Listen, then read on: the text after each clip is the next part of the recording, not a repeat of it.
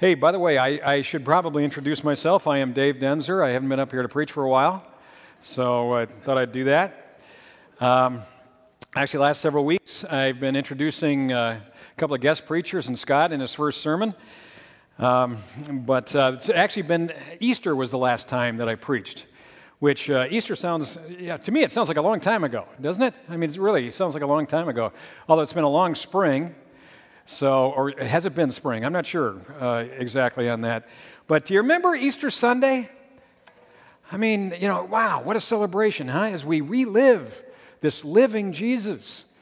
And we say things like, He's risen, He's risen indeed. And then we go on, and uh, everything kind of stays the same as it was before.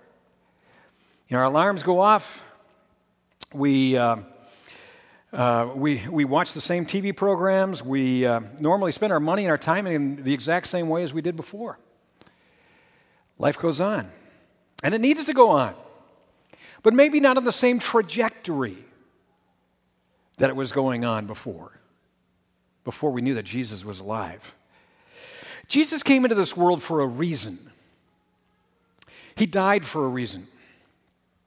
He was raised for a reason. And the reason is simple the reason is you. But Christians have long had a challenging time trying to figure out how to live life in light of a risen Jesus. Take the Corinthians, for example. We heard that lesson that was read earlier today. Uh, that was from the book of First Corinthians. It was written to these living people in the city of Corinth, that is in the Greek peninsula. And there, these people were people who, like us, had to try to figure out how do I live life on this side of a living Jesus? Well, Paul talked about it, and he described how they were doing and what they were doing in light of the risen Jesus. He says this in 1 Corinthians 5. It is actually reported that there is sexual immorality among you, and of a kind that does not occur even among pagans a man has his father's wife, and you are proud. Shouldn't you rather have been filled with grief and have put out of your fellowship the man who did this? Now, when I read this, I think to myself, surely there must be a mistake here. Surely Paul must have received, you know, some exaggerated kind of a report, and he's responding to that exaggerated report. But in, in reality, what Paul is describing here is really consistent with what he's saying in the rest of the book of 1 Corinthians because it appears as though there was a faction operating in the city of Corinth that was misleading the Corinthian church. This faction understood that the meaning of Jesus' resurrection was to bring you freedom. And it does bring you freedom, but their version of freedom was a little bit different. They believed that it was freedom to live worse than any pagan. Freedom to sin, freedom to live any way they desired, free to quarrel, free to covet, free to grab anything that their selfish little hearts desire. And Jesus was raised for this? Paul called what was happening there sexual immorality, and the Greek word that is used uh, that is translated as sexual immorality is the word porneia. From that word, we get words such as pornography. And when we look back on that society of Paul's day and the Corinthians' day, we look back on a society that, yeah, had a lot of porneia going on in it. And yet, in that society, even those people believed that what the Corinthian church was doing was something that was wrong but they were apparently feeling free to go ahead and do even what they thought was wrong. Now, Paul doesn't reveal a whole lot about this situation because he's writing to people who already know about the situation. So we need to, therefore, kind of put some of the pieces together. When he describes the woman as his father's wife, what we can conclude from that really is that this really is his stepmother that we're referring to. The relationship is apparently ongoing because he uses the word is. There is, present tense, ongoing sexual immorality among you. And then from there, it's all guesswork. We don't really know much about the situation. Was the man's father still alive? Was he dead? Did the man actually marry this woman, or is it simply an ongoing affair between the two of them? Whatever it is, it sounds like a gross violation of God's law, a gross departure of God's expressed desire for his people. Yet the only thing worse for Paul than the act itself is the response of the Corinthian church. And you are proud, he said. Shouldn't you rather have been filled with grief and have put out of your fellowship the man who did this? This is serious stuff. Most of all, because this event and the Corinthians' response to it reveals the heart of the Corinthian church. They were proud of their newfound tolerance in Jesus. The man's behavior was something that they celebrated to demonstrate their new freedom in Christ. As though they're saying, Look what we can do and get away with it. Aren't we the most enlightened people around? But wait a minute. Christ died for this? Christ was raised for this? To cut the Corinthians some slack here, they were new Christians. They were new believers, and they didn't have a whole lot to go on. They had Paul and his, his team that came in. What they would do is they would come in, and, and Paul would share the good news of Jesus with the people that are there. Some people would respond, and they would come to faith in Jesus, and they would shape this group of people into a church. And they, then Paul would uh, leave them with somebody from his entourage behind to organize the church and to continue to teach them for a while and things like that, raise up a pastor and elders and and uh, then leave them there. And uh, you know, they're still brand new Christians that are left there. And then they have these stories of Jesus that are told to them. Stories that are like, for example, the story that we heard a little while ago from Luke chapter 5, when Jesus called Levi the tax collector, or we know this man as Matthew the tax collector. And then they're sitting there eating and drinking at this tax collector's table, something which the you know, Pharisees were really ticked off about. They weren't happy about this. So they asked in Luke chapter 5, verse 30, Why do you eat and drink with tax collectors and sinners? I mean, it's not just a question, it's an, ac- it's an accusation. It made, made no sense to them. They seem to be really in agreement with Paul. They seem to be kind of on the same page here when they are looking at this and saying, hey, don't even associate with scum such as this.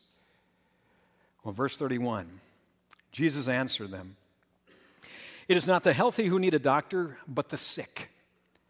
I have not come to call the righteous, but sinners to repentance. So bug off, Pharisees. But what do we do with this? we, have seemed to have two competing teachings here going on, where we have Paul over here uh, d- d- describing how uh, this this person in the Corinthian church should even be put out of the church because of what he's doing. And over here we have Jesus sitting at the table of a tax collector and a sinner. And it seems to be competing. So, how in the world do we reconcile these two things here? It seems like Paul even might be lapsing into his latent Pharisaical roots and siding over here with the Pharisees. But hold the phone, there is more here. There's some parallels between these two stories that are really kind of cool when we put them together. It becomes clear when the people in that story from Luke pressed Jesus even further with something that they're finally getting off their chest. You can, you can just hear the relief. It's like, oh, for crying out loud, Jesus, let's just ask you. The disciples of John, they said, often fast and offer prayers. The disciples of the Pharisees also do the same. But yours, eat and drink, which they're doing right now, by the way, because they're sitting at Matthew's table. Now, f- fasting was an important part of Jewish piety, you know, how they would practice their faith. The Pharisees, get this, fasted twice a week. Twice a week. 52 weeks out of the year. And everybody was considered to uh, have to fast at certain religious festivals. Everyone who was a faithful, pious Jew was considered to have to do that. And they all considered fasting to be an important part of worshiping God. It was part of seeking God out. So when they're asking this question, what they're saying is, You seem godless. You don't even seem to want to seek God. But their question and Jesus' response we can put in kind of a different kind of a context to understand what it is that they're saying. Imagine with me for a second here today that you are on a deserted island, okay? And somehow this voice comes, maybe it's somebody else, maybe it's a narrator, I don't know. You know, you're, you're there, and the voice comes and says, Why aren't you signaling for a, a rescue ship?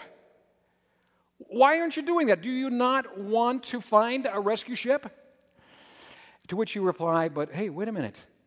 Don't you see the lifeboat is already here? Why signal for a rescue ship when the lifeboat is already here? Now, if the lifeboat leaves without me, of course I'm going to signal for a rescue ship, but the, I don't have to do it right now because it's right here. It's not that fasting is bad or wrong, it's that Jesus, the lifeboat, is right here. So now is the time to get in and to celebrate your deliverance.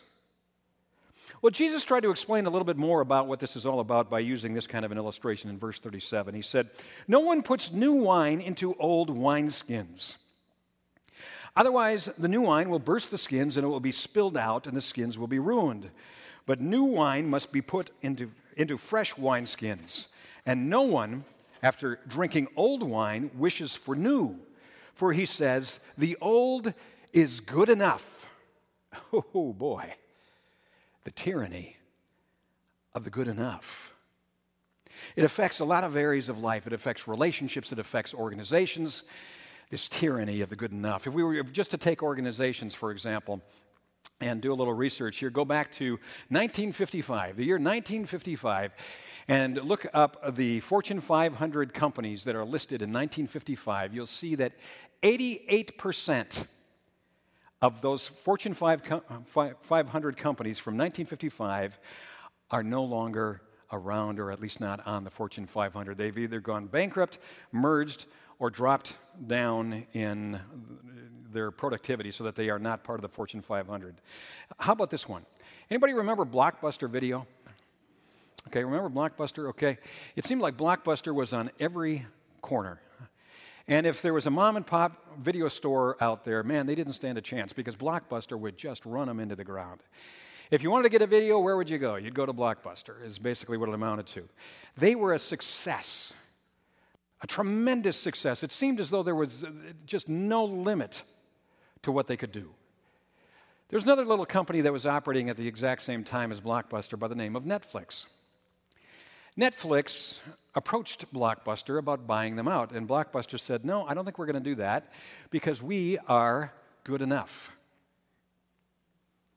They rested on their laurels, they rested on their success. Now, Netflix, rather, they had a business model that was not going to last. And it was the model, if you remember this, they used to send out DVDs to people in their homes, right? And uh, that didn't last. um, but there's a difference here between Blockbuster and Netflix today, if we look at that. Try finding a Blockbuster out there these days.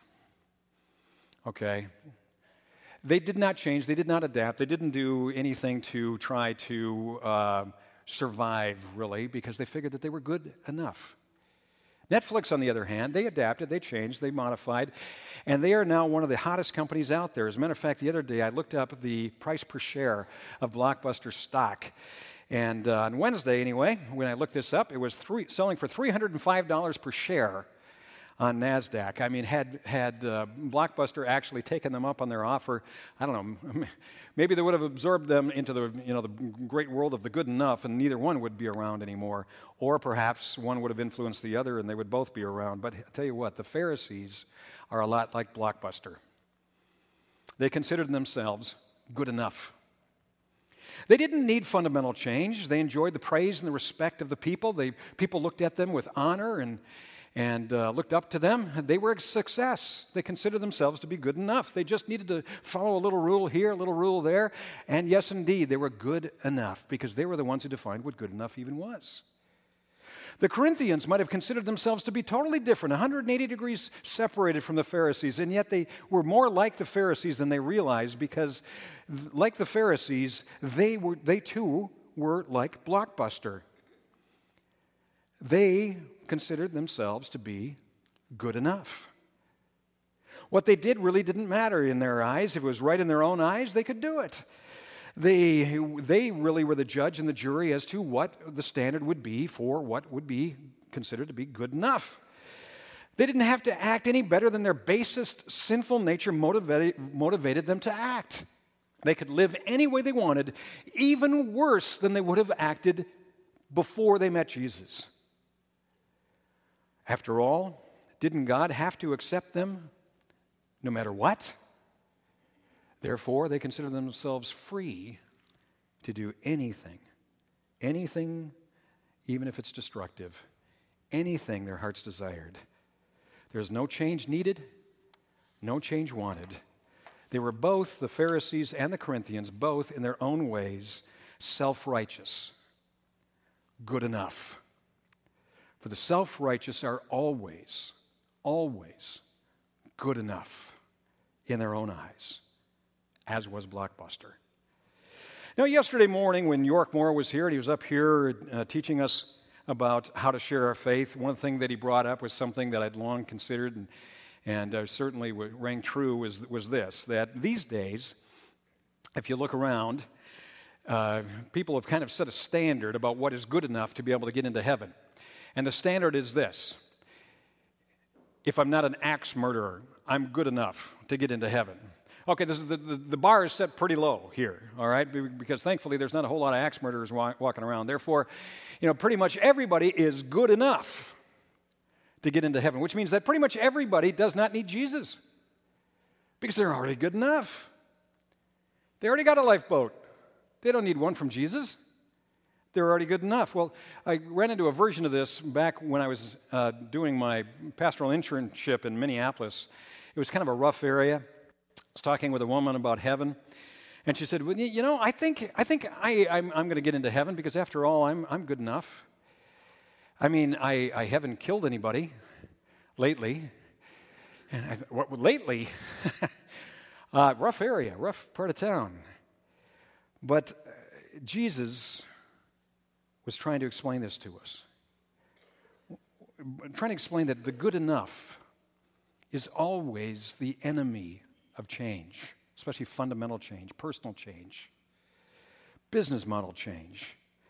And that was the kind of change that Jesus was talking about when he was using this example of the wine and the wineskins. This weird kind of sounding thing. It's kind of kind of thing that when you're reading it in Scripture, it's kind of like, huh? Okay, I think I need to flip the page here, keep going, because that was just kind of weird. But let's take a look at it this way. My wife and I are actually in uh, pretty radical change right now because we are downsizing in our house. We are moving. The end of this week, as a matter of fact, we are moving. And therefore, we are unpacking all kinds of stuff that has uh, been there forever. I think that we're unpacking some boxes that's got stuff in it from probably the Nixon administration. I mean, it's, it's been there forever. And one of those things uh, is this little baby right here. Now, my wife tells me that I save everything. I suppose this is probably proof that she's right. Um, and this, this is, this is uh, it kind of looks like a wineskin, doesn't it? Okay, that's why I brought it in today, so it's good. I'm, you're supposed to say yes to that because uh, that's what I'm hoping for. But it's actually a water bottle that uh, I would use for, like for hiking and things like that when I was in high school. No, I didn't walk around with wine in one of these things in, when I was in high school. But it kind of looks like a wineskin. Okay, so we'll use it. You will use it as a wineskin here. And and here's the thing: is that wine, especially red wine, when when it ferments and we're talking about, he says, new wine, new wineskins. So new wine means that it doesn't, has not been fermenting very long, so it's got some fermenting to do. When red wine ferments, it expands. Okay?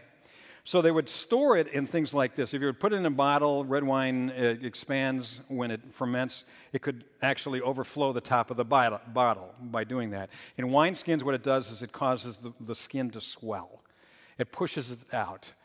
And thankfully, you know, a new wineskin is something that's pliable, it's moldable, all right? So it can expand. An old wineskin is something that is brittle. It's already been expanded. It's already in the shape of the wine that was in it previously. So you try to put new wine into it, filling it up to the capacity of it, and now that new wine expands, it's going to burst. It's, it's not going to be good for anything. It's not going to work. Okay? So Jesus is saying this to say that he is the new wine. And when you fill up on Jesus, something happens.